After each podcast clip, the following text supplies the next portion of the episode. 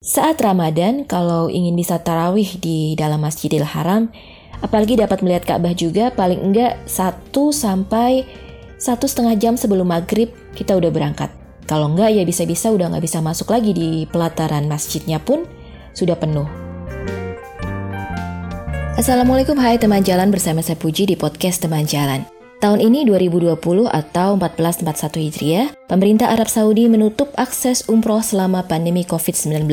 Seperti halnya banyak negara lain yang juga menutup akses keluar masuk negaranya. Arab Saudi sebagai negara di mana dua bangunan suci umat Islam, Masjid Nabawi dan Ka'bah terletak, di Ramadan kali ini tidak bisa mengizinkan akses untuk menjalankan umroh. Beberapa orang yang saya kenal sudah mulai mendapatkan refund dari pembatalan umroh Ramadan.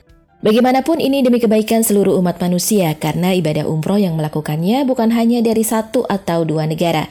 Jadi untuk mencegah pandemi meluas, kita dukung upaya pemerintah Saudi menutup akses ke sana. Meskipun seperti itu, tidak ada salahnya kita juga bersiap untuk bisa umroh di bulan Ramadan. Siapa tahu tahun depan ada kesempatan buat kita ke sana. Gak ada yang gak mungkin kan? Insya Allah ya. Di episode ini, saya ingin cerita tentang pengalaman saya umroh di bulan Ramadan dan kenapa rasanya lebih istimewa dibanding umroh di bulan lainnya. Alhamdulillah saya pernah berkesempatan untuk umroh Ramadan. Waktu itu sekitar pertengahan Ramadan, saya berangkat bersama komunitas umroh tiket murah yang sekarang menjadi PT Umroh Travel Mandiri. Ini saya nggak dapat endorsement loh ya, cuma saya berkesan banget saya berbagi cerita ini karena selesai umroh, kami nggak bubar gitu aja tapi justru nambah teman-teman baik sampai sekarang. Pergi bersama komunitas ini uniknya adalah kita bisa isu tiket sendiri atau minta bantuan admin. Semangat komunitas ini adalah kalau bisa murah kenapa harus mahal, kalau bisa gampang kenapa dipersulit, dan kalau murah belum tentu itu murahan. Jadi meskipun sekarang founder komunitas ini sudah merubahnya menjadi PT, tapi semangat memudahkan dan murah tetap ada. Bagi saya komponen biaya terbesar dari bepergian adalah tiket. Kalau murah tiketnya, maka komponen biaya dapat turun banyak juga. Itu sebabnya keberangkatan kami didasarkan pada periode di mana tiket dianggap memiliki harga murah pada musim itu.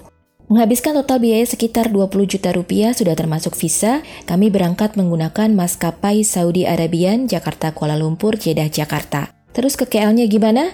Beli tiket juga Jakarta KL, itu sudah termasuk dalam total harga. Meskipun pergi dengan komunitas bukan berarti kamu tidak mendapatkan fasilitas terbaik.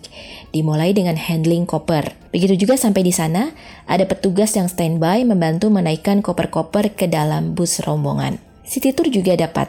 Kemudian dari hotel kita, jarak hotelnya ke tujuan utama, Masjid Nabawi dan Masjidil Haram di mana Ka'bah berada. Di Madinah kami mendapatkan Hotel Al-Majidi Arak yang berada persis di depan gate 16 Masjid Nabawi. Jadi begitu kita keluar hotel langsung masuk ke halaman masjid. Fasilitas di dalam kamar untuk empat orang selain kamar mandi ada dapur dan mesin cuci. Jadinya semacam apartemen.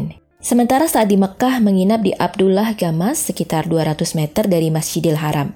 Jauh ke 200 meter saat itu nggak kerasa jauh. Apalagi jika waktu sholat tiba yang nggak bisa masuk ke Masjidil Haram karena udah penuh. Akhirnya sholat sampai di depan hotel panjangnya.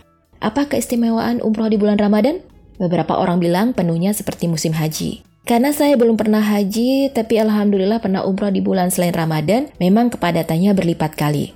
Umroh sambil puasa dengan durasi sekitar 14,5 jam gak kerasa asal tidak banyak dihabiskan waktu untuk keliling-keliling di udara terbuka. Jaga badan agar nggak ada hidrasi. Sahur di sana biasanya di sekitar jam setengah 4 pagi, buka puasa jam setengah tujuan malam. Perbedaan waktu antara waktu Indonesia Barat dan Arab Saudi adalah 4 jam lebih dahulu waktu Indonesia Barat. Untuk suasana buka puasa menurut saya lebih meriah di Madinah. Di sekitar Masjid Nabawi, menjelang berbuka banyak orang menggelar lapak beralaskan plastik untuk hidangan berbuka.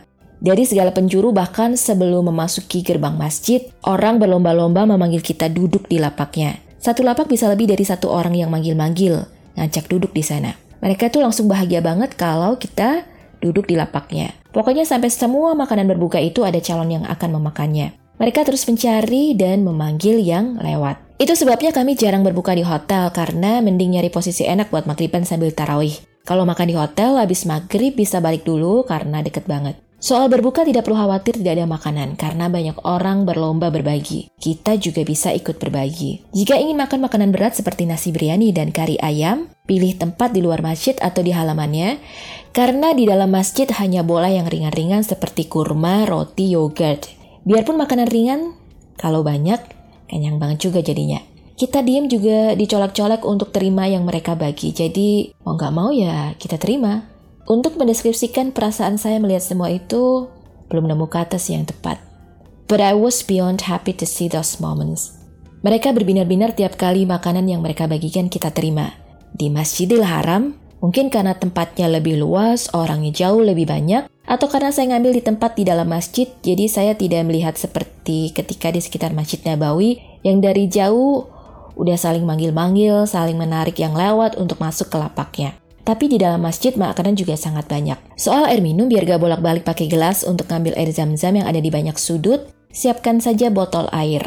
Saat Ramadan, kalau ingin bisa tarawih di dalam Masjidil Haram, apalagi dapat melihat Ka'bah juga, paling enggak satu sampai satu setengah jam sebelum maghrib kita udah berangkat. Kalau enggak ya bisa-bisa udah nggak bisa masuk lagi di pelataran masjidnya pun sudah penuh. Akhirnya malah di jalan-jalan yang sampai di depan hotel tempat menginap sholatnya. Waktu subuh juga sama. Kalau ke sana sudah mendekati azan, jangankan masuk ke pelataran masjid. Keluar dari hotel saja sudah penuh dengan barisan orang-orang yang mau sholat. Akhirnya, sekali lagi cuma bisa sholat di lobi hotel. Pulang tarawih kalau pengen kulineran juga bisa, tapi paling saya hanya nyari jus buah yang dingin saja. Tarawih di sana juga harus menjaga stamina karena bisa selesai di jam 23 lewat. Jadi isaknya itu di sekitar jam 21, lanjut tarawih dengan surat-surat panjang. Ada dua imam yang bergantian mengimami tarawih tiap hari. Suara mereka merdu jadi jangan khawatir dua jam juga tidak terasa. Lalu kapan biasanya orang-orang tawaf? Di antara waktu-waktu saya bisa sholat dari setelah subuh sampai menjelang subuh selalu penuh. Tapi memang yang lebih penuh biasanya setelah subuh, menjelang berbuka puasa, dan setelah tarawih. Rasanya 24 jam selalu penuh manusia di mana-mana dan hati juga senang lihatnya. Pengen lagi gak sih umroh Ramadan? Insya Allah kalau dikasih kesempatan mau banget ke sana lagi. As I said, hmm, I was beyond happy to see those moments. Jadi sekarang nabung dulu dan berdoa dunia membaik kembali, insya Allah kita bisa kembali umroh. Jangan lupa untuk follow dan subscribe podcast teman jalan dan IG saya di ipudj. Bagi yang ingin sharing pengalaman jalan-jalan, bisa email ke podcastpuji.temanjalan@gmail.com. Sampai jumpa.